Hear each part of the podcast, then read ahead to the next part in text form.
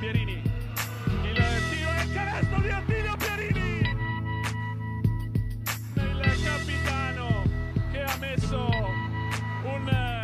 canestro incredibile nel cuore dell'area. Salve, ben ritrovati a una nuova puntata di Immarcabili. Abbiamo atteso la deadline del, del mercato per appunto fare anche il quadro di quello che è successo appunto non solo nello scorso fine settimana, ma anche eh, appunto sugli ultimi movimenti, visto che appunto era scaduto ieri il termine per i trasferimenti tra squadre. Poi si potranno comunque ingaggiare i giocatori che non hanno, non avevano contratto, i free agent, ma insomma a questo punto della stagione sono veramente veramente pochi, quindi il grosso diciamo del mercato delle serie minori, della Serie B e della Serie C si è chiuso nella, nella, scorsa, nella scorsa giornata. Ripartiamo però dal, dal campo, insomma partiamo dalla, dalla B e dalla, dallo splendido momento di forma della General Contractor Jesi, che abbiamo detto aveva uno una partita chiave nello scorso fine settimana, quella sul campo di San Severo. A un certo punto sembrava, non dico compromessa, ma insomma la squadra di casa sembrava eh, averla indirizzata abbastanza. Un grande finale firmato, guarda caso, da Daniele Merletto, la partita che gira e eh, Jesi che conquista la sesta vittoria consecutiva, decima nelle ultime undici, ed è assolutamente la squadra più in gas di questo inizio duemilaventiquattro e soprattutto mette giù una vittoria che scava un bel solco adesso tra la quarta posizione occupata appunto da Jesi e eh, il quinto posto e poi tutta la, la seconda parte della classifica. E lo fa Paglia con una prestazione di estrema maturità, sicurezza e qualità, eh, in quest'ordine. Maturità, sicurezza e qualità li metterei, perché comunque Jesi ha fatto una partita difficile, su un campo difficile, contro un avversario che eh, ti fa giocare male, comunque specie all'inizio ha messo tante mani addosso, tanta fisicità, tanta difesa, partita a punteggio molto molto basso, in cui ha avuto, è avuto all'interno della partita stessa protagonisti diversi. Chiaramente senza l'inizio strepitoso di, di Rossi, di Tommaso Rossi, Jesi probabilmente sarebbe andata sotto di brutto. Invece il cinque su cinque a tre punti di Tommaso Rossi è stato determinante per far sì che la squadra prima ricucisse e poi addirittura mettesse il naso avanti. Eh, chiaramente Tommaso Rossi eh, in questo momento mi sembra un giocatore completamente diverso da quello che abbiamo visto nel recente passato, un giocatore molto maturo, molto serio, molto inquadrato, mentalizzato in un sistema e E l'X Factor, insomma, sono contento di averci preso inizio stagione quando l'avevo indirizzato come quello che poteva realmente spostare, perché gli altri te li aspetti. Ovvio che oggi parlare di X Factor e di mettere Tiberti nella stessa frase è molto semplice e, e, e Tiberti ha avuto anche la, il grande merito di star lì a combattere con gli altri, ma alla fine della fiera come la vince Jesi? La vince con le giocate decisive nel quarto quarto in cui hanno fatto sempre canestro ogni volta che San Severo provava ad andare, ad andare via. Eh, Marulli, rientrato dall'infortunio, un po' in difficoltà, immagino di ritmo, semplicemente mette una bomba difficilissima eh, nel quarto quarto. Santiago Bruno, che ormai ci ha abituato ad essere un closer, ne mette, mette una, un paio di palleggi, un palleggio adesso il tiro, è complicatissimo anche quello, canestro. Eh, e poi restano impresse un pochettino. Anvaraskin nel terzo quarto quarto ha fatto molto molto bene con un paio di canestri un po' sbasso dei suoi, rimbalzi in attacco, insomma rimbalzi in attacco costante e importante, ne parleremo poi per la questione Fabriano. E poi alla fine resta negli occhi di tutti l'ultimo minuto e mezzo di Merletto, che fino a lì ha fatto una partita normale, ma mi sembra Paglia che sia in questo momento anche tendente al basso più che normale, semplicemente perché probabilmente non serviva. Mi sembra un giocatore capacissimo di prendere in mano la situazione quando serve, di decidere quando c'è da deciderla, fa quella bomba da distanza importante, i liberi, e il floater, prima la bomba, complicato molto anche quello nel traffico, fa un floater, che quello è il suo tiro, quel floater, ma fallo in quel momento lì della partita. E quindi una squadra che onestamente ha in Merletto, nella gestione dei ritmi, dei possessi di Merletto, tutta una filosofia eh, che poi ci viene confermata più tardi dal nostro ospite del giorno, in cui sono talmente in uno stato mentale, sembra l'Inter del calcio, sono talmente in uno stato mentale eh,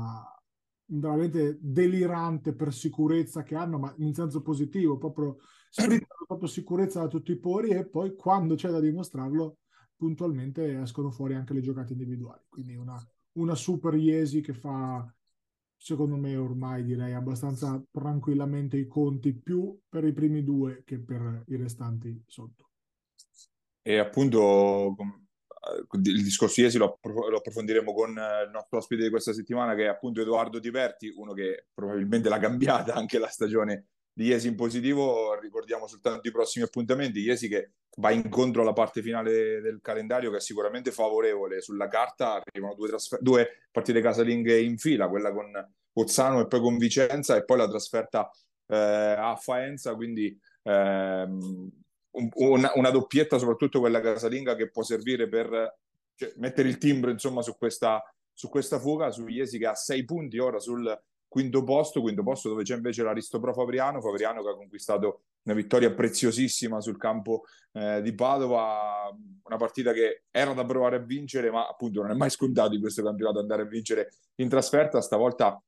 il, il rush finale è stato, il, il, l'overtime è stato quello giusto per, per Fabriano, che aveva lasciato giù una, eh, una partita in questo modo giusto qualche, qualche settimana fa. Stavolta eh, tutta un'altra storia, trovando un grande protagonista anche Gnecchi a livello offensivo, perché ce lo aspettiamo in difesa e al rimbalzo, sicuramente il suo lo porta sempre, però importante anche con, anche con un canestro molto importante nel cuore dell'overtime, quello che da meno quattro riporta a meno uno l'Aristopro, e poi dà di fatto il là verso, verso una vittoria pesante che appunto tiene Fabriano dentro la zona playoff. E adesso arrivano i rinforzi, visto che è tornato a casa Patman Patrizio Verri. Gnecchi fa quella bomba difficilissima dall'angolo senza ritmo, e poi fa la stoppata decisiva in, allu- in aiuto dal lato debole, in rotazione dal lato debole, e quelli secondo me era, era il canestro della vittoria di, uh, di, di Padova, e arriva lui. Sto, quindi direi che il marchio ce l'ha, però Paia, lasciamelo dire, senza Giombini e quello che ha fatto Yannick a rimbalzo è stata una roba allucinante. sedici rimbalzi, ma secondo me se ne sono persi anche qualcuno, perché una certa Yannick andava su e giù, su e giù, su e giù, e Fabriano tirava due volte a partita, due volte ad azione. È stata una battaglia dominata da, da Fabriano a rimbalzo, grazie alla prestazione straordinaria di Yannick, che mi sembra, io mi ripeterò tutti, tutti i giovedì, Paia, però a me sembra abbastanza... Giombini in tre, in tre partite delle ultime quattro ha preso almeno quindici rimbalzi, quindici sedici sedici. È illegale. Poi in una partita in cui... De, dei quali, scusate, ti interrompo ancora Capri, ventidue offensivi in tre partite, una roba che non ha senso. No, tu capisci che tiri due volte ad azione, è un po' più semplice vincere le partite. Cioè, secondo me Fabriano non può prescindere da lui, e non è un caso che ci sia stato un quintetto con Yannick da cinque, Neri da quattro. Yannick con Bedin, Yannick con Granic. Per me in questo momento Bedin e Granic devono eh, giocarsi minuti da, da cinque, e Granic un po' di minuti da quattro, ma Yannick non può, non può uscire dal campo, perché in difesa sta migliorando, anche se continua andando a fare delle robe, ma l'atletismo che ti dà è, è, è una roba fuori di testa, in una partita soprattutto, Paia, in cui tatticamente entrambe le squadre hanno cambiato molto, sia per, uh, sui pick and roll, ma che magari anche adeguandosi a zona, e quindi spesso c- si è trovato Yannick a saltare contro i piccoli, e già, già domina coi grandi, coi lunghi, figuratevi coi, coi piccoli. Una partita che Fabriano ha vinto uh, in maniera diversa dal solito, con Centanni che ha fatto fatica, te credo, marcato da Scanzi per quaranta minuti, non è facile per nessuno, onestamente, perché Scanzi probabilmente sugli esterni è uno dei migliori tre quattro difensori di tutta la Serie B a, a completo, e viceversa Scanzi ha fatto fatica in attacco, perché comunque spompato da Simone di qua, poi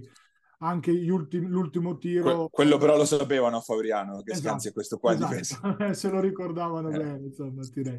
E... Bene Antelli, un bel problema, Antelli, Antelli Stanic, un accoppiamento complicato, insomma, anche se non c'è stata sempre la marcatura diretta, però no, come, come parivolo. Quindi è una squadra a Padova che è paragonabile a Fabriano da tanti punti di vista, forse un pochettino più uh, atletica, passami il termine, su certi ruoli soprattutto, eh, con un po' meno talento. Alla fine la vince Fabriano perché ha trovato dei protagonisti inattesi dal punto di vista offensivo, perché nella giornata in cui Stanice e Centanni fanno un po' più fatica, in cui Neri fa i suoi punti ma comunque tirando tanto, eh, poi trovi Gnecchi glaciale anche dalla lunetta, molto molto importante, trovi eh, appunto dei, dei, dei protagonisti comunque inattesi, appunto, soprattutto come Gnecchi,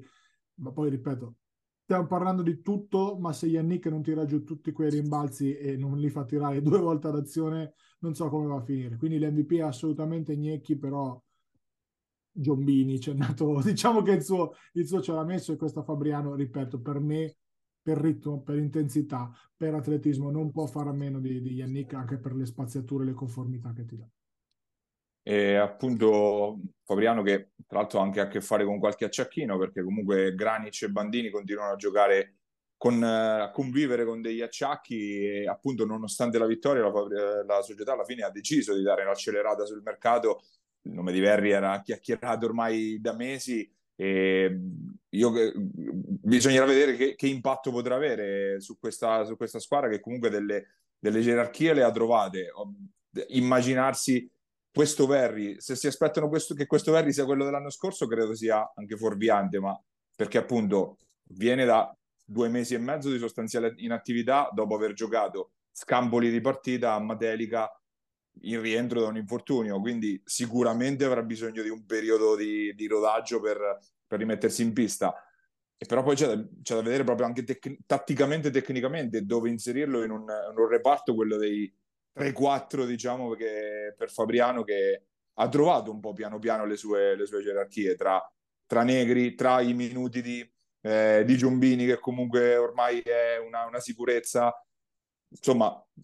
and- andrà incastrato un po' lì in mezzo. Guarda, ad oggi se ti dovessi fare un pronostico, direi che si prenderà qualche minuto di Bandini, se non tutti, scalando Centanni come ha fatto anche già nella partita con Padova, come cambio del playmaker, passami il termine, di Stanic, e, e quindi io credo che scaleranno un po' con Gnecchi da due, Verri da tre, parlo dalla panchina, Gnecchi da due, Verri da tre, belli grossi, belli tosti, e, minuti di quattro tattico in caso di emergenza ci può stare, perché ad esempio togli Neri dall'incombenza di fare il quattro del tutto, perché sai che magari ci può andare Verri, eh, Negri, scusa, togli, togli, togli l'incombenza di Negri da giocare da quattro tattico, perché sai che può andarci Verri, quindi magari il quintetto piccolissimo che ha fatto contro Padova, più per necessità che per altro, ma non è la prima volta che per necessità Bedin c'ha qualche problemino di fallo, Granic pure, eccetera, deve andare con Negri quattro, Giombini cinque, ecco, questo magari è un quintetto che vedremo più, perché magari nell'emergenza va Verri quattro, Negri resta tre, che è un bel andare, e Yannick va da cinque, per quanto i ruoli oggi nella pallacanestro contano sempre il giusto. Quindi ad oggi mi aspetterei questo, insomma, però vediamo. Anche qua io credo che anche molto stia al giocatore, che avrà sicuramente voglia di giocare, ma calarsi nella realtà che non è quella di della sua prima apparizione a Fabriano. È una realtà, come hai detto tu, con delle gerarchie molto chiare, in cui lui sostanzialmente non gioca da boh, due anni, un anno e mezzo adesso. Un anno, un anno di fatto, a parte quei, quelle quattro cinque partite, insomma, di Maderica. Un anno abbondante, e quindi servirà tempo di adattamento reciproco, però io credo che la società l'abbia preso anche come polizza assicurativa, proprio per, come posso dire, per essere sicuri che se qualcuno c'ha un raffreddore andiamo in difficoltà, ma meno. Ecco. E Fabriano, che appunto, come dicevamo, consolida il suo quinto posto con questa vittoria, ma eh, di fatto il nono è sempre a, più, a quattro punti sotto, quindi non è che sia distantissimo, e quindi non si può star tranquilli per un posto nelle prime otto, anche perché, come ripetiamo da settimane, Fabriano va incontro alla parte complicatina, diciamo, del, del calendario. Eh, Fabriano che ospita Chieti domenica in quello che è di fatto uno spareggio per Per la, per la zona playoff, con il ritorno peraltro a Fabriano di un amatissimo ex come coach, coach Aniello, e poi eh, Aristopro, che ha due trasferte in fila, mica da ridere, perché trasferta a Roseto e trasferta a Ruvo, quindi diciamo che uscire, io direi, con una vittoria da questo, da questa, ter, da questa terze, da questo terzetto potrebbe non far schifissimo, diciamo. Vediamo, vediamo, perché Fabriano comunque mi sembra una squadra abbastanza in salute. Uh, una squadra che ha delle certezze, deve cavalcarle e, mh, ripeto, senza, secondo me,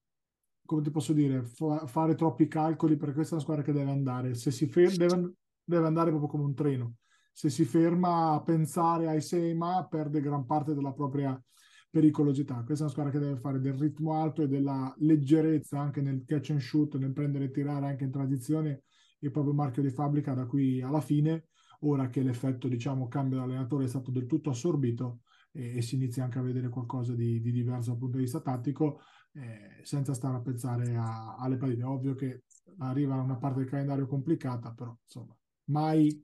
mai scommettere contro le squadre dove ci sono stati ci stanno insieme, direi.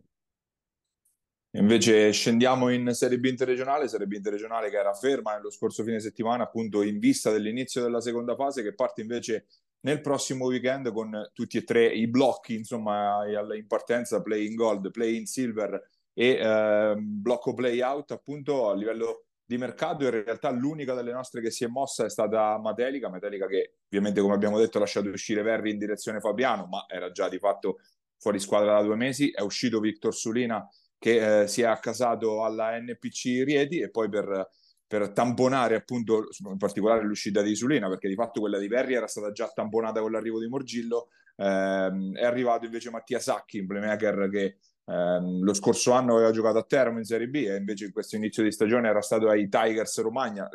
squadra che eh, si è ritirata dal campionato, dal girone C, per problemi Eh, economici. Appunto eh, è arrivato lui, insomma, a tamponare quella, quella falla. Si sono mosse tanto invece le, gioco- le, le squadre abruzzesi, perché eh, Teramo ha lasciato uscire Zanetti e Duranti e, e invece ha, ha, ha, in, ha, in, ha firmato Guardigli, il giocatore che eh, un ragazzo giovane che insomma arriva da Ravenna, dove ormai era rimasto però un po' chiuso dai vari movimenti che aveva fatto appunto la società. Un bel movimento l'ha fatto il Pescara Basket in ingresso con il ritorno a casa tra virgolette di Maralos, un giocatore che comunque in questi ultimi anni aveva fatto esperienze importanti, veniva da Bisceglie in Serie B uno, quindi può essere sicuramente un'aggiunta importante nella rotazione degli esterni. Eh, doppio ingresso anche per l'Amatori, che ha preso Bre- Brescianini e Colombo, tra- entrambi provenienti dalla, dalla B uno, e poi Roseto che ha firmato all'ultima ora anche Manolo Perella per completare proprio il suo restyling totale, appunto, mentre di fatto le nostre, come detto, al di là di Matelica sono rimaste tutte un po', un po' ferme, e tutto sommato però non è che ci si aspettasse molto, no, dalle, dalle nostre squadre a livello di mercato. L'unica che, sul quale c'è stato chiacchiericcio è stato il Pisaurm, ma abbiamo detto alla fine è, è rimasto tutto lì, insomma. Sono mossi tanto i procuratori, Paglia, si sono mossi tanto sotto traccia procuratori a cercare di cambiare, sistemare. Poi eh, capisco anche i comunicati che ho letto in giro delle, delle, delle società che insomma hanno cercato di dare giustamente un freno, però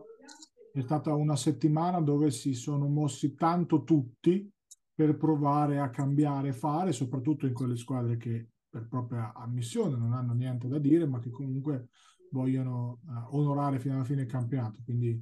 tutto, tutto giusto, no, tutto nel, nell'ottica, de, nell'ottica di, delle, delle logiche di mercato. Ecco, insomma, io, per mio modestissimo parere, se Teramo, Pisaurum o chi per loro avesse dato via tutti, avesse giocato con l'Under diciannove, non avrebbe fatto nulla di sbagliato, perché voglio dire, sarebbe... se guadagnate il diritto di farlo, diciamo. Esattamente, eh. Quindi non, non ci avrei visto nulla di, di, di sbagliato, di tragico, perché se una formula Eh, scellerata ti permette di raggiungere una salvezza a febbraio non ve- e non hai chiaramente ambizioni di fare eh, promozioni, certo che tutti vogliamo vincere le partite, tutti vogliamo ah, onorare lo sport, ci mancherebbe, però non ci sarebbe stato niente di, di male. E Teramo onestamente è andata un po' in quella situazione, ha fatto partire Duranti, ha fatto partire Zanetti, giocatori che avevano un pochettino più di mercato e soprattutto Duranti di, di costo, li ha sostituiti con due ragazzi giovani che magari anche in ottica futura potevano avere successo. Cioè, non vedo niente di, di, di strano, Paglia, assolutamente. E poi chiaramente il discorso diretto diverso per chi poteva fare dei movimenti in ottica play out, perché chiaramente nessuno ci sta a retrocedere, quindi se hai un po' di budget per poter fare delle manovre, giusto farle, e, e ci mancherebbe, perché poi adesso ricomincia un nuovo campionato con squadre mai viste, eh, perlomeno mai viste, mai, mai incontrate, che hai seguito poco perché chiaramente erano nell'altro girone, quindi bisogna anche capire i valori. Insomma, ci sarà, ci sarà da, da, da ridere, ecco, da questa domenica in poi, perché non si scherza più né da una parte né dall'altra. Tra le squadre del girone laziale, quella che si è mossa in maniera pesante è stata Fiumicino, perché praticamente ha fatto un restyling volante all'ultima giornata, con lasciando uscire Marchetti, che si è diretto in Serie C a Potenza, e Luc Moyer, quindi già secondo straniero silurato per, per Fiumicino, ufficializzato l'arrivo di Michael Lemmy, che abbiamo visto l'anno scorso a Senigallia, che aveva iniziato in B uno a Cassino, trovando però non tantissimo spazio, ma manca la, il tassello del, dello straniero, insomma, da rioccupare. Si è fatto il nome di Bosida Ravramov, giocatore che ha un curriculum di ben altra categoria, giocatore che è arrivato in Serie A a Caserta, anche al Valencia addirittura vincendo un Eurocup, quindi giocatore che ha un certo spessore, ma che appunto era ritornato in patria da qualche anno. Vedremo se si, se si Eh, se sarà questa appunto la mossa finale della, della Supernova Fiumicino. Io guarderei al volo le, le partite di questo fine settimana, visto che è il primo, e andiamo anche così a, a spulciare un po' quelle che possono essere le sfide più interessanti. Nel play-in gold abbiamo appunto la Supernova Fiumicino che ospiterà Senigallia, partita più interessante del weekend, direi Virtus Roma, Loreto Pesaro, con le due probabilmente grandissime ambiziose di questo, di questo torneo, di questo raggruppamento. Matelica in trasferta sul campo della Sicoma Val di Ceppo, mentre Palestrina ospita il, il Bramante. Come dicevo, Gabri, qua Virtus Loreto Pesaro sicuramente la partita più intrigante, no, da, da, da osservare. Con la Loreto che il Loreto, anzi, che non può, non può sbagliare, perché parte da, da due punti e deve vincerle praticamente tutte, insomma, perché è vero che eh, il livello del, del play-in gold è sicuramente molto molto omogeneo, ma ci sono delle favorite. Eh, Bramante, che non è tra le favorite dal punto di vista del, dell'organico, eh, sicuramente lo diventa perché parte da, da, da dieci punti, eh, e quindi eh, Loreto è quello che realmente non può sbagliare mai, né in casa né in trasferta. Potrà fare uno, due stop su otto, percorso complicato, però hanno una squadra talmente forte, lunga, talentuosa, e che credo che, che, che possano farcela. Ecco, il problema sarà magari andarsela a prendere in trasferta sulle vittorie, perché eh, devi fare viaggio e tutto, campi difficili, comunque non sarà, non sarà facile. Certo che ad oggi la squadra di Foglietti per entrare nelle prime sei, che poi si vanno a giocare il play, il playoff vero e proprio, la promozione, dovrà sbagliare veramente veramente poco, quindi in bocca al lupo, insomma, perché credo che eh, chi ha progetti ambiziosi, soldi da spendere, è giusto che lotti fino alla fine per, per quello che poi realmente ambisce, insomma. Nel play-in silver invece abbiamo Pisaurum che ospita Viterbo, Porto Recanati invece contro Cagliari, Teramo Ferentino e Amatori Pescara Carver Roma. La situazione del play-in silver forse è la più particolare di tutte, perché sicuramente abbiamo tre o quattro squadre che vogliono provare a fare prime due, quindi ad entrare nei play-off, e direi sicuramente Porto Recanati e Amatori, per quanto riguarda le nostre, fanno parte di questo gruppo lì. E poi ci sono squadre, come abbiamo visto con Teramo, che magari hanno un po' meno ambizione perché l'obiettivo principale l'hanno, l'hanno centrato. Io credo che Porto Recanati sia quella uh, che abbia qualcosina in più dal punto di vista della motivazione e anche del talento di questo gruppo, di questo raggruppamento. E credo possa ambire, così come l'Amatori, per, per, per motivi diversi. L'Amatori è una squadra che ha fatto della solidità una, una grande, come posso dire, un, un proprio mantra, però ha cambiato molto, ha cambiato anche in giocatori comunque vero di contorno, però sai, quando togli due metti due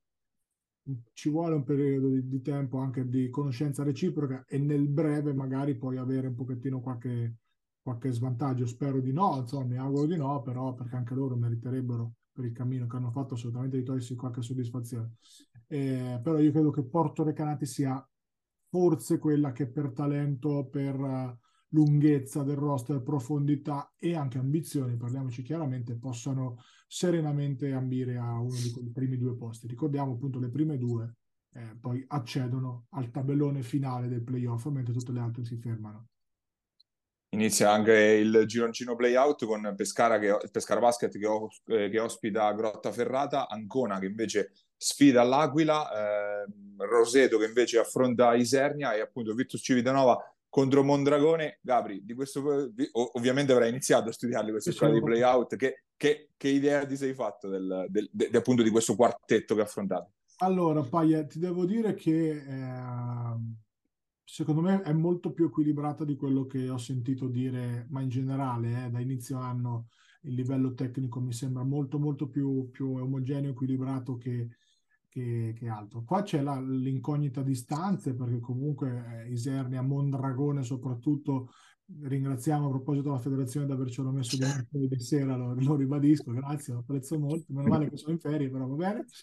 Eh, questo sarà un... per, per il ritorno specifico, allora. Per il ritorno, sì, sì, per il ritorno, assolutamente, settimana di Pasqua. Eh,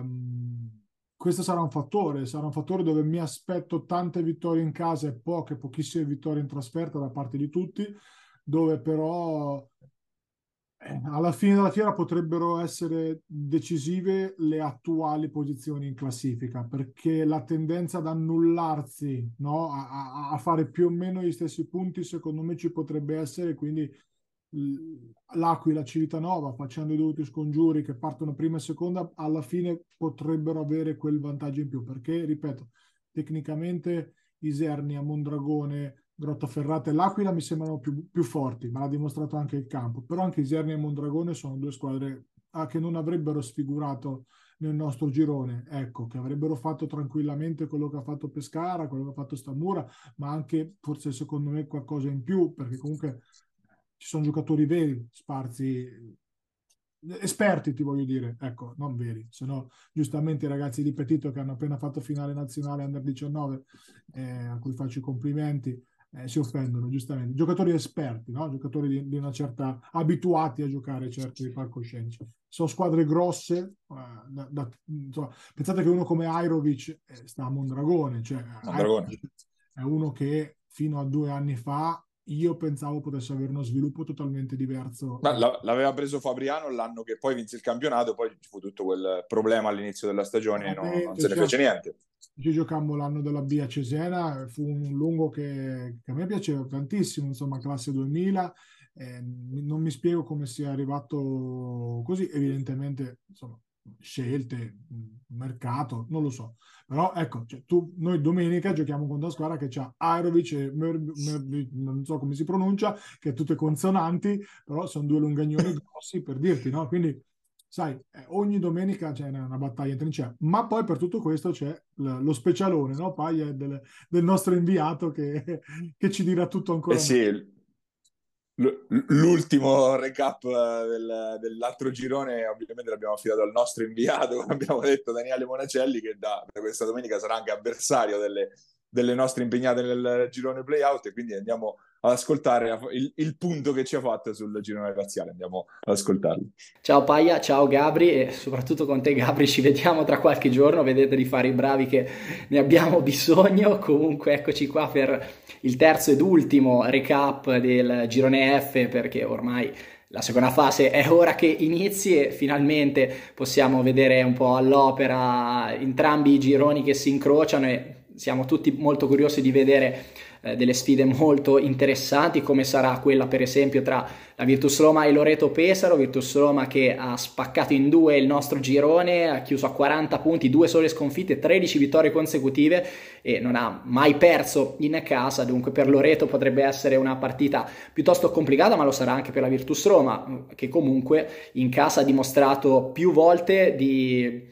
ammazzare subito le partite, anche se penso che contro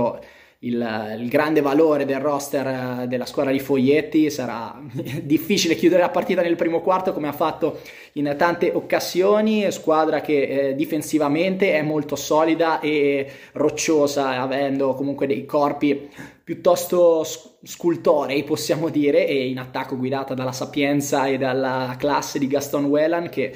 Eh, sarà interessante vedere il duello con Federico Mariani più avanti, quando si sfideranno con Matelica, soprattutto nel duello argentino, ma ha dimostrato di essere il giocatore più dominante del campionato. Ma attenzione, perché Roma ha veramente dieci giocatori in grado di entrare e po- portare il loro mattoncino. Dopo Virtus Roma troviamo Fiumicino, che ha deluso un po' le aspettative, soprattutto nel, nella parte centrale della stagione, che ha portato anche al cambio di eh, guida tecnica con Davide Monora, che è subentrato a Pasquinelli, che ora è diventato il suo vice, e soprattutto da dopo il cambio dello straniero eh, è cambiato qualcosa in questa squadra, che ha perso comunque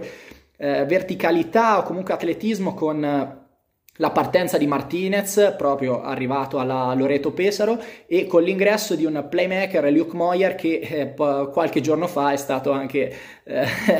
a cui è stato rescisso il, il contratto e che quindi ha lasciato Fiumicino, e eh, ad oggi che registro non, non mi sembra di sentire colpi in entrata, ma negli ultimi, o, nelle ultime ore di mercato chi lo sa che Fiumicino non possa andare a rimpiazzare questo slot di straniero. Comunque Fiumicino presenta comunque una squadra di alto livello con Fanti, Grilli, Staffieri nei ruoli di esterni e coppia di lunghi importante con Martino e Allodi. Martino è stato anche inserito nel miglior quintetto del girone F secondo Mondo a Spicchi, e Allodi comunque è un giocatore che lo scorso anno con la Luis ha vinto il campionato di Serie B, e una squadra comunque esperta che parte anche da dieci punti e che quindi eh, soprattutto nel, tra le mura amiche sa dare la...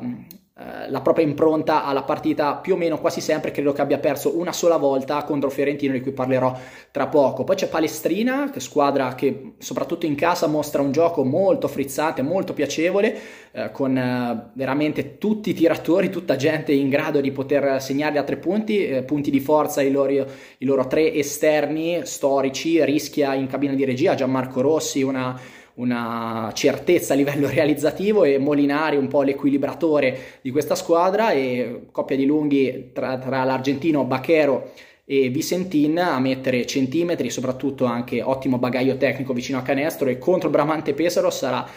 saranno veramente quaranta minuti da vivere eh, molto intensamente, in una partita sulla quale non mi sbilancio con nessun tipo di pronostico. Quarta posizione occupata alla fine dalla Val di Ceppo, che però partirà con zero punti, non avendo vinto alcun scontro diretto con le tre che vi ho appena eh, elencato. Eh, comunque Val di Ceppo arriva da un girone di ritorno straordinario, in cui gli uomini di Filippetti hanno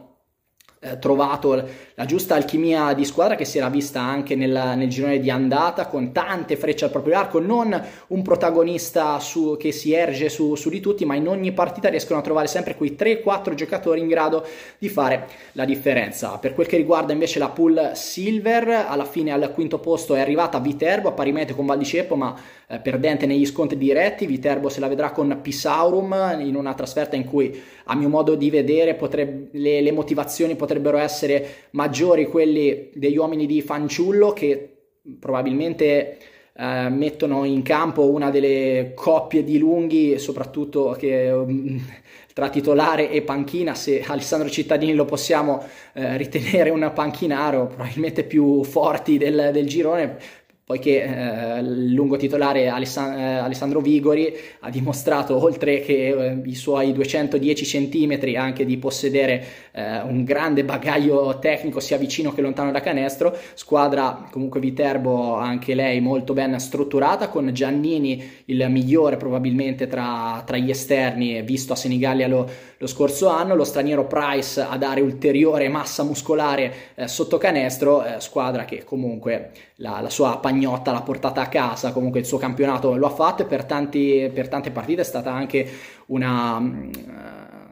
una squadra all'interno delle prime quattro del campionato. Dunque attenzione anche a questa stella azzurra eh, Viterbo. Eh, subito dopo troviamo a ventidue Ferentino, probabilmente la squadra dopo Virtus Roma più calda del girone F, che arriva a questo, a, questi appuntam a questo appuntamento della seconda fase con otto vittorie nelle ultime dieci partite, è riuscita a trovare La, la, giusta, eh, la giusta quadratura mh, tra un via vai di giocatori, anche il cambio di straniero che ha fatto la differenza, o anche la mossa di eh, coinvolgere molto di più eh, Francesco Ciarpella, che eh, da quando mostra prestazioni fisse in doppia cifra, Fiorentino ha iniziato a vincere, guarda un po', e dopodiché mostra grande esperienza chiaramente tra Marco Rossi e Luca Visconti nell'asse play pivot, eh, in cui probabilmente ci sono quaranta anni di carriera e non so quanti altri campionati vinti. Dopodiché comunque da, eh, da mettere come contraltare c'è comunque il playmaker capitano Galuppi, che dà molta in intensità soprattutto dal punto di vista difensivo, e poi c'è anche un giocatore come Roberto Rullo, che non ha bisogno di grosse presentazioni per, eh, per questa squadra, per questo livello. Sì, proprio quel Roberto Rullo visto in uh, Serie A due e anche A uno negli anni, negli anni passati, con uh, capacità realizzative davvero fuori categoria. Poi c'è la Carver Cinecittà, che assieme all'Esperia Cagliari eh, eh, concludono un po' la, la classifica del, delle prime otto, settima e ottava a pari merito, con la Carver partita lanciata a inizio stagione, poi un, una partenza eh, a metà stagione, più l'infortunio di Pagnanelli, il suo miglior realizzatore, ha un po' rallentato il rush finale, squadra che, a cui si è aggiunto Rapini, visto a Fabriano eh, fino a qualche settimana fa, e squadra che comunque... Uh, ha giocatori tutti più o meno della stessa taglia, comunque anche strutturata fisicamente, che può cambiare su tutto e rendere difficile la vita a chiunque. Contro l'Amatori Pescara potrebbe venire veramente fuori una partita da X, una partita di quelle in cui entrambe, tra cambio su tutto eh, e spezzare il gioco dell'altro, Eh, chiaramente verrebbero fuori eh, comunque delle situazioni interessanti in una partita a mio avviso molto equilibrata. Cagliari invece se ne andrà con due punti a giocarsela a Porto Recanati, che Cagliari piena di giocatori locali, eccezione fatta per Kuchan, il, il croato, uno dei migliori realizzatori del, del nostro girone, del nostro campionato, realizzatore veramente di razza, soprattutto dalla lunga distanza, e Poti, altro tiratore micidiale dai sei virgola settantacinque, assieme al lungo Tiam, visto a Roseto a inizio stagione, sceso in B due per dare una dimensione diversa a questa squadra, e infatti quella dimensione è riuscita a darla soprattutto e chiaramente internamente, ma dal, dal suo arrivo Cagliari ha cambiato completamente marcia ed è arrivata all'obiettivo stagionale che era di base la salvezza. Dopodiché eh, i tasti dolenti della, della fascia che sia a noi di Isernia che a Gabri e, e Civitanova interessa è la pool finale, la pool bronze, in cui eh, troviamo da, dalle nostre parti l'Aquila, che partirà in testa. Tra l'altro l'Aquila anche ha cambiato parecchio, che è uscito eh, Cicivè dal... Nel, nel pacchetto lunghi, aggiungendo Volpe negli ultimi giorni di mercato, aggiungendo Caridi ma già da, da, dagli inizi di novembre, e presenta le, Leandro Secci, giocatore eh, da, che viaggia più di die, diciassette di media a partita, assieme anche a Francesco Compagnoni, uscito proprio da Isernia e aggiunto anche lui eh, nella, nella sessione di mercato di, di gennaio, in cui da playmaking a una squadra comunque che presenta spesso quintetti molto alti con tre lunghi, con Secci un quattro puro che viene anche utilizzato da numero tre. Dopodiché Grottaferrata, squadra che partirà con quattro punti pur avendone conquistati sedici. Questa è la bellezza della formula che è stata introdotta in questa in questa stagione, ma è squadra di grande talento soprattutto offensivo, tra Reali, Permon e Oliva insieme ad altri eh, gregari. Comunque una formazione che ha fatto anche qualche scalpo in giro per eh, il nostro raggruppamento, tra cui anche aver battuto Fiumicino, dunque una squadra assolutamente da non sottovalutare. Poi ci saremo noi di Isernia, squadra molto giovane che con il cambio di allenatore, con l'inserimento anche di altri due Eh, altri due ragazzi, uno del duemiladue e uno del duemilatré, eh, proveremo dai, dai quattro punti. Ora siamo attesi da una, da una trasferta molto complicata contro Roseto, squadra che non mi spiego come stia ai, ai, a quattro punti insieme a noi, avendo chiaramente un roster eh, da ben altre posizioni, ma su questo ne avete parlato nel corso di tutti questi mesi, e quindi vedremo come andrà a finire. Ed infine Mondragone, avversaria proprio di Civitanova, che dopo un, un avvio tremendo con zero undici si è ritrovata ora con, andando sul mercato e, cerca, e trovando gli acquisti giusti, tra cui eh, Fabio Di Napoli, un veterano della, della categoria, e Airovic, il lungo che eh, preso prelevato da Rende, da, dal suo arrivo sta realizzando credo un qualcosa tipo diciotto diciannove punti di media, e che ha dato una dimensione interna anche a un'altra squadra molto giovane ma molto insidiosa. Dunque questa è un po' la La panoramica. Scusate se sono stato un po' lungo questa volta, ma per essere l'ultimo video magari ci può stare, e quindi ora da adesso in poi ci vedremo in campo, e chiaramente per una chiacchiera e tutto fa sempre piacere eh, parlare, parlare con voi, e ringrazio sia te Paia che te Gabri per avermi dato questo spazio, e quindi niente, ci vediamo in campo e buon proseguimento di puntata.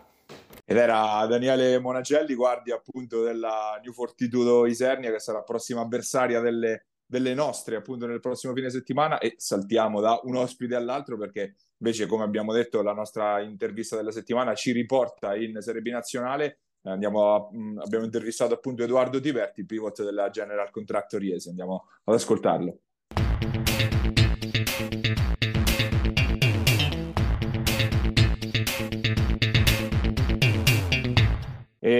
appunto pivot di una Jesi sempre più lanciata, sei vittorie consecutive con la vittoria di domenica che avevamo definita un po' prima, in fase di presentazione, una partita spartiacque per le vostre ambizioni. La, la, l'avete vissuta così anche voi?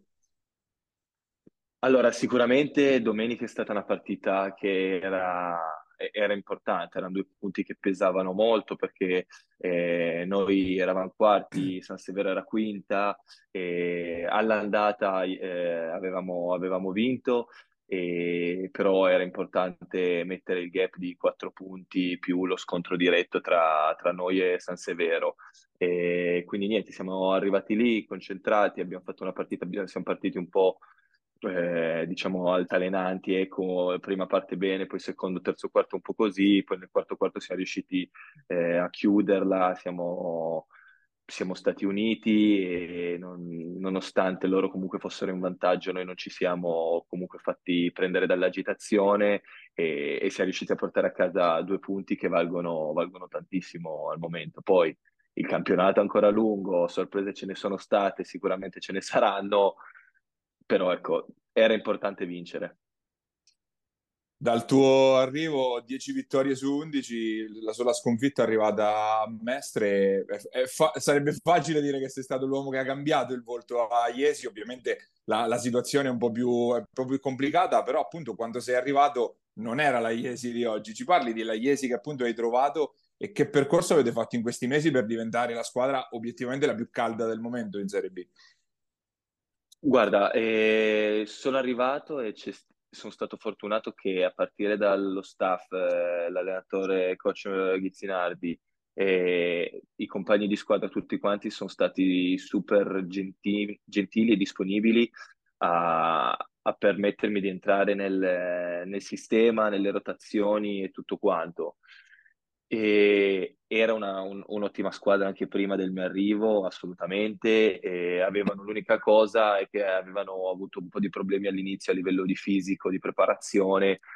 quindi questo li ha fatti partire diciamo in ritardo e quindi secondo me i risultati de- della prima parte diciamo del, del campionato di Jesi derivano anche da queste, da queste piccole, da queste piccole problematiche. E sono arrivato in una squadra che comunque, come ho detto prima, era una buona squadra, ben rodata, con, eh, che si conosceva molto bene. Forse l'aspetto che sono riuscito a dare in più è un po' più di dinamismo, quindi magari essere un po' più, essere forse un po' più, anche, passami il termine, casinari, però fare un po' più, fare più più cose, ecco, quindi essere un po' più aggressivi, correre un po' di più e, e niente, poi spero comunque di aver portato un po' di entusiasmo, comunque un po' di pazzia. Io sono un ragazzo, mi piace fare gruppo, sono estroverso, mi piace ridere, scherzare e al momento che le cose stanno andando molto bene, uno può permettersi di ridere e scherzare forse un pochino di più. E però questa cosa è una cosa che crea gruppo, ci fa stare bene insieme e, e niente, i risultati arrivano e comunque è sempre facile parlare quando le cose vanno bene, mettiamo, mettiamo, di, diciamo le cose come stanno. Speriamo di continuare, di continuare così, ecco, io sono molto, molto contento e molto soddisfatto e, però, e spero che il, l'aiuto, le, le cose che sto facendo per, per Jesi ecco, si, si, si vedano, ecco. La classifica vi pone subito alle spalle delle, delle super big, di quelle che un po' tutti delineavano come le, le strafavorite del, del girone. Eh, voi iniziate a parlarne di a due o pensi che manchi qualcosa comunque per stare a quel livello là? Ma eh, noi, come, come avevo detto anche a un altro tuo collega su un'altra intervista, Eh, abbiamo secondo me la fortuna che coach ci tiene molto con i piedi per terra,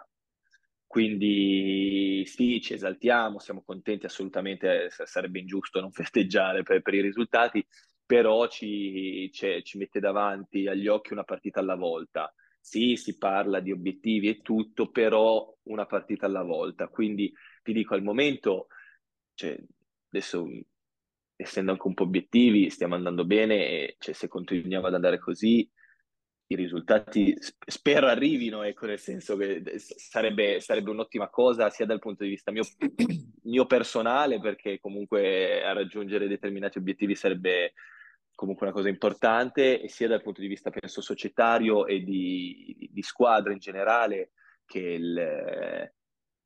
che, cioè, sarebbe un'ottima cosa per la città, per la società, ma per tutti, ecco. Quindi non ne parliamo ancora proprio apertamente, diciamo che secondo me tutti abbiamo questa pulce nell'orecchio, adesso dobbiamo restare concentrati e non, eh, e non alzarci, cioè non alzare le gambe, star lì piegati e continuare a lavorare. Se ripenso al, al Tiberti di inizio carriera, ricordo un lungo molto atletico, molto dinamico, come anche sottolineato tu, parlando appunto di quello che hai portato alla Jesi attuale, ma negli ultimi anni è sempre aggiunto un po' di più anche il tiro da fuori, il gioco perimetrale. È una È un qualche aspetto sul quale hai lavorato nel corso degli anni? Guarda, eh, io nella mia breve piccola carriera, se possiamo chiamarla così, ho fatto un anno in A due a Treviglio da giovane, giocando neanche un minuto di media, quindi proprio passavo gli asciugamani. Però ho visto il, il livello di quel campionato lì e me lo sono, cioè comunque un obiettivo che ho in testa, provare a ritornare a calcare qualche parquet di A due, provando a giocare un po' più di un minuto, e ho notato che io, per quanto sia comunque sì dinamico e atletico, fisicamente per fare il cinque in A due non ce la posso assolutamente fare, perché ci sono bestioni di due metri e dieci per centotrenta chili e uno poi inizia a far fatica. Quindi penso che per provare a raggiungere questo obiettivo, che mi, mi piacerebbe raggiungere, devo cercare di Eh, passami il termine, esternizzarmi, non so se, se esiste come parola, però più o meno te lo passiamo, aumentare, te lo passiamo. Aumentare l'aspetto, diciamo, esterno, lontano da canestro. Quindi sì, io ci sto, ci sto lavorando, e pian pianino comunque uno prende anche eh, fiducia dei propri mezzi, delle cose che lavora dura, su cui lavora durante l'estate, e quindi ecco, questo aspetto qui spero di continuare a migliorarlo, per cercare appunto di provare a fare qualcosina, qualcosina in più, ecco, bisogna sempre puntare in alto. Gabri, quali sono le cose che ti ha chiesto Chizzinardi appena arrivato, in quel momento tra l'altro anche straordinariamente importante come il derby? Guarda, come ho detto prima, sono stati tutti eh, super accomodanti, nel senso che nessuno mi ha detto ah, arrivi, ah, adesso dobbiamo fare dieci vittorie su undici, ah, arrivi, adesso do- bisogna fare questo, quest'altro, tu devi fare di qua, di là.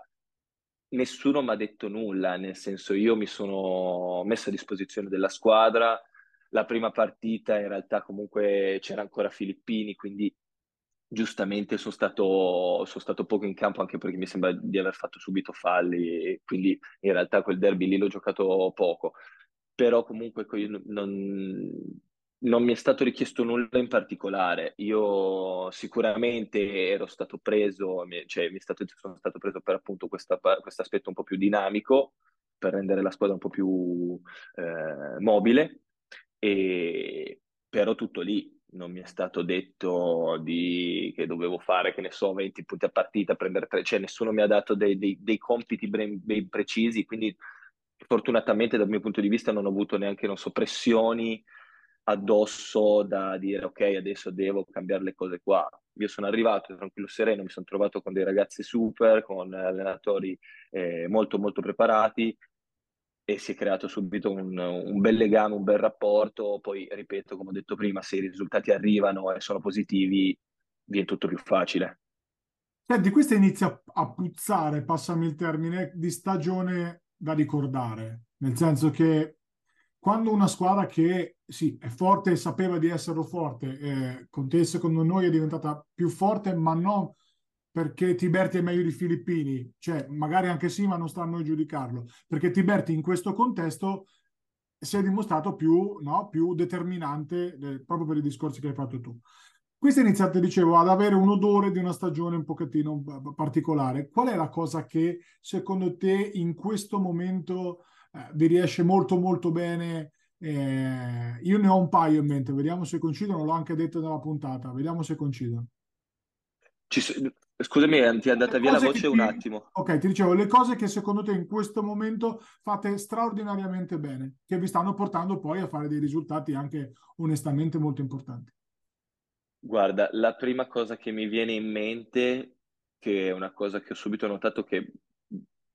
è una cosa secondo me difficile da trovare nelle squadre, però le squadre che fanno bene tendenzialmente questa cosa ce l'hanno, cioè che nei momenti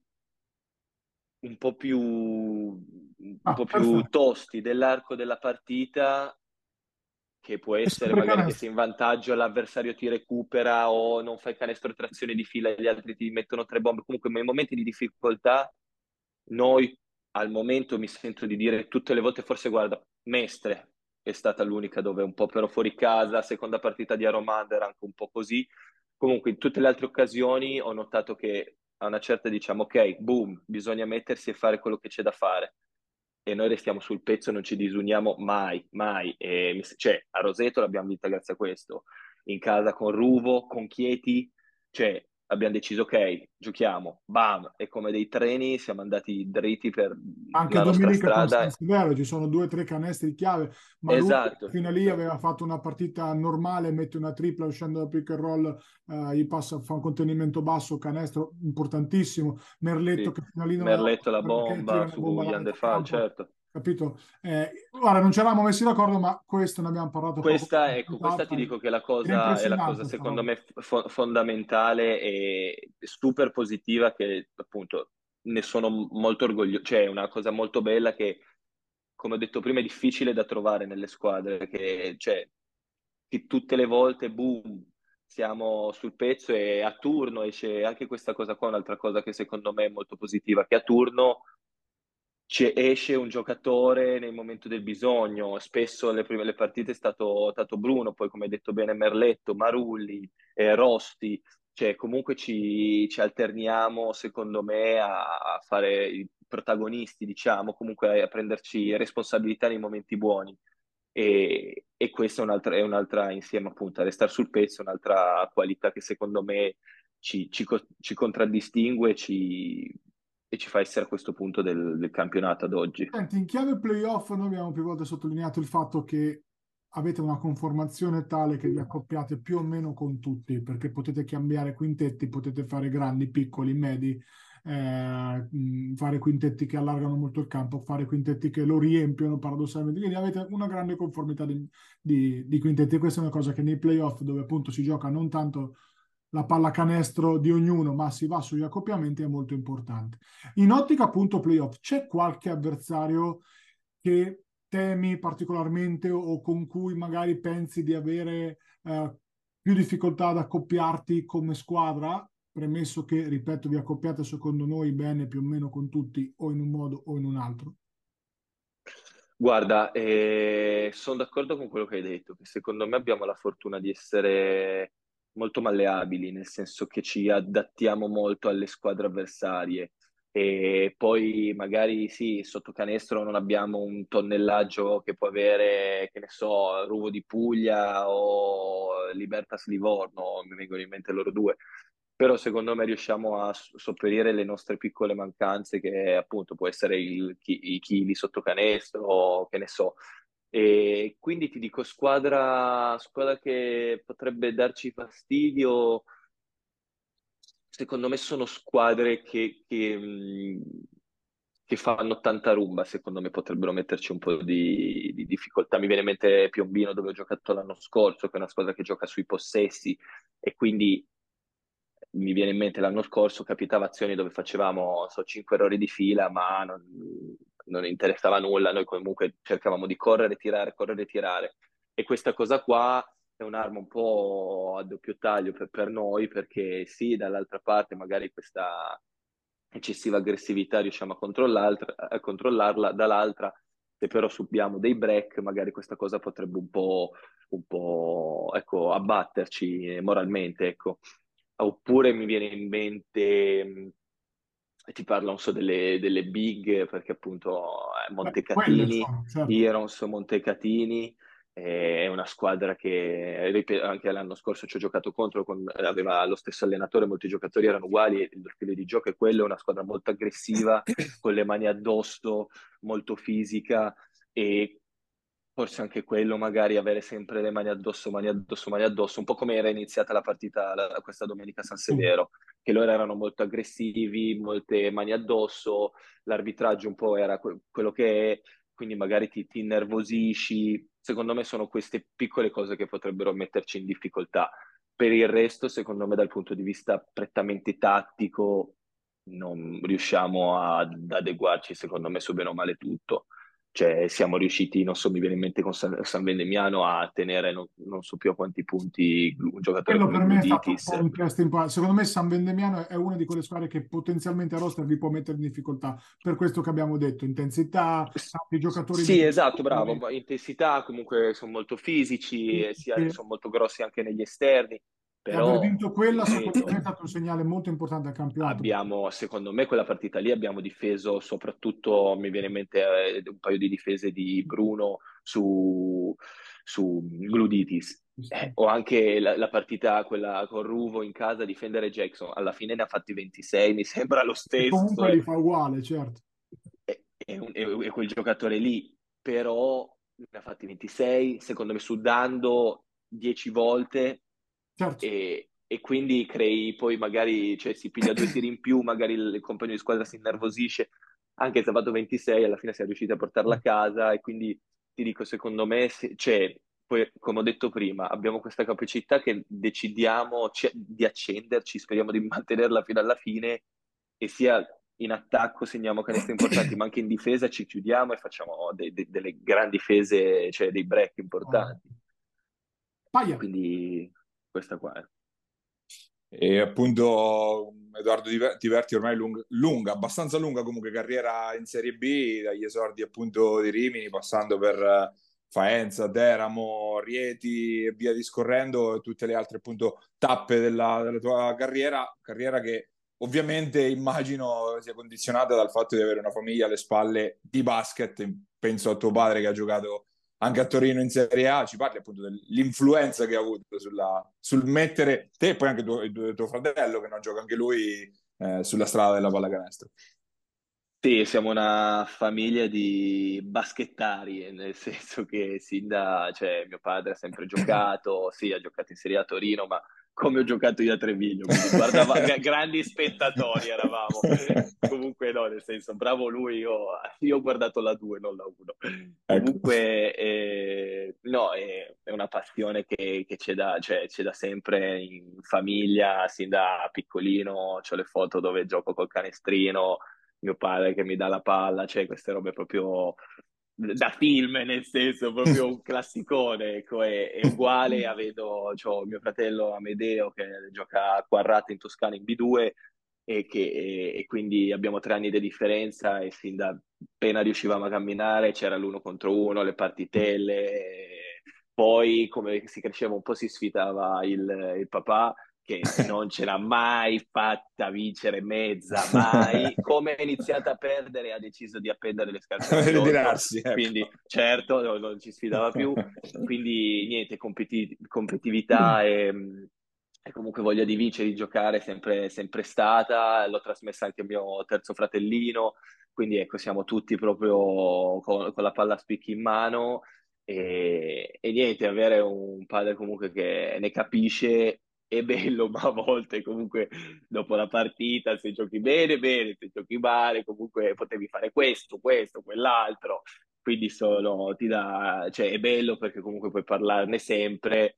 e l'aspetto è che ovviamente tuo padre, come anche la mamma, che per quanto ormai adesso anche lei ne capisce un po' di basket, ti vedono come, non so, LeBron James eh, della situazione, quindi ogni tanto escono fuori commenti irreali, troppo da parte, quindi no, però è, que è questa un po', è, è nato tutto così, sportivi, competitivi e, e con la palla in mano, in culla. Poi ovviamente gu guardando la tua carta d'identità spicca il fatto che non sei nato in Italia ma sei nato a Londra. Ci racconti un poco di questa storia, e poi anche se magari hai preso anche in considerazione magari l'opportunità di giocare in Inghilterra, far parte della nazionale inglese, se... Sp sto sparando. Guarda, a caso ovviamente. Questo ci avevo pensato da, da ragazzino, come iniziavo un po' a giochicchiare, a vedere le cose, diciamo, cavolo, io in, in Inghilterra, la nazionale inglese, ma che è? E quindi magari riesco a metterci il piede in campo, poi in realtà non ho, cioè, ho il passaporto solo italiano, quindi sarebbe una roba impossibile, a parte che okay, dovrebbero chiamarmi, quindi in realtà faccia ecco. tanto il fenomeno, ma comunque eh, no, niente, è successo che mio padre ha deciso di trasferirsi a Londra per, per lavoro, lavorava in banca, e mia mamma si è, si è trasferita con lui, hanno vissuto un po' di anni eh, a Londra, poi sono nato io, siamo stati tre anni lì e poi siamo, siamo tornati in Italia, è nato Amedeo e niente, è stata un... tre anni, così ce l'ho scritto sulla carta d'identità, ma... E poco più, ecco. Esatto, ahimè sì, ahimè sì, poco più. Eh, se no potevamo, ecco, avere eh, anche un pivot della nazionale inglese già fatto. Il film, sì, no? Sì, guarda. Occhio che gli inglesi gioco poco, gioco poco, ma dei fisici imbarazzanti. Fisici. No, infatti, infatti, infatti sì, era una roba da, da ragazzino, poi come li ho visti in realtà che sono... dei bestioni, tutti dei super atleti. Eh no, cioè, fisici cioè... in stile americano, poi non, praticamente sono molto indietro, però fisici clamorosi, confermi? No, no, ma certo, certo, certo. E io ti ringrazio Edoardo e in bocca al lupo per, per questo rush finale appunto che vi aspetta, questa corsa verso i playoff in, intanto. Crepi il lupo e niente, noi sicuramente daremo, daremo il massimo fino alla fine e speriamo i risultati arrivino. Ecco. Grazie mille. Ok. Grazie Edo, ciao. Ciao, ciao, ciao, buon lavoro. Ciao, ciao, ciao. Grazie, ciao, ciao, ciao.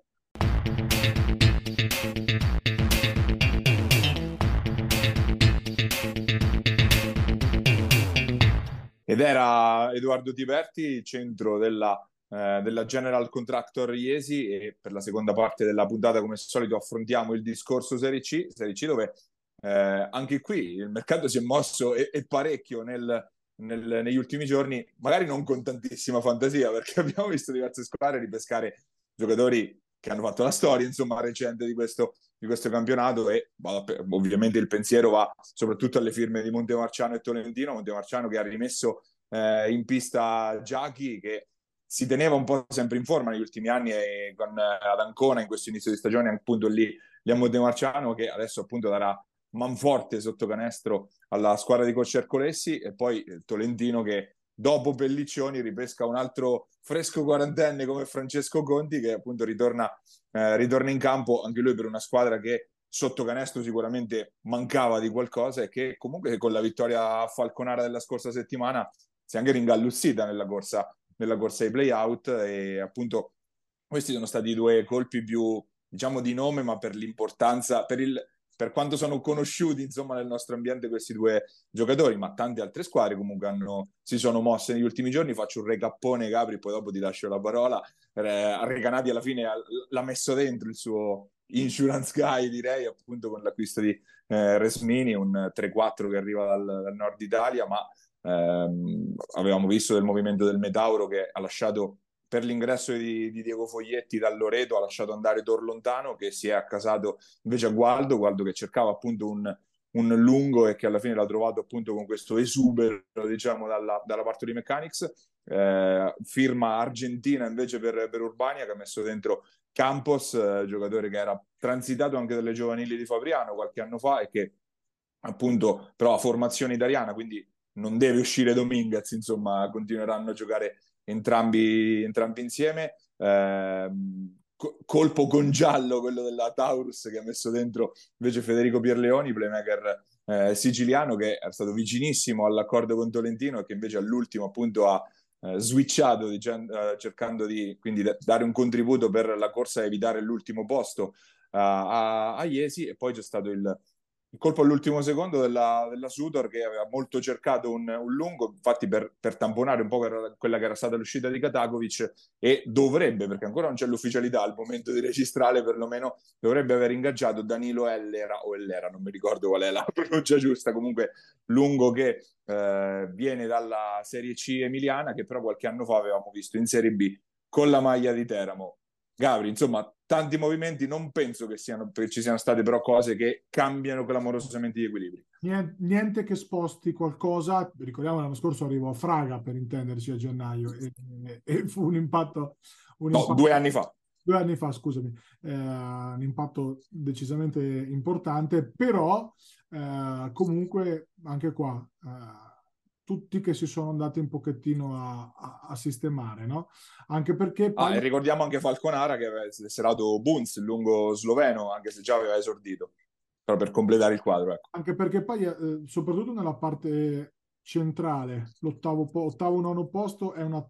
tonnara incredibile, con la Sutur che adesso in questo momento sarebbe fuori, eh, però insomma sono lì. Se guardi la classifica, si è riaperta anche incredibilmente la, la lotta per il secondo posto, perché San Marino e soprattutto Bartoli adesso sono lì a meno quattro, quindi Uh, tut- che poi sono tutti i piazzamenti che contano il giusto, perché tanto vincere Canati, però fondamentalmente no, comunque sia per dare no, de- de- de- so,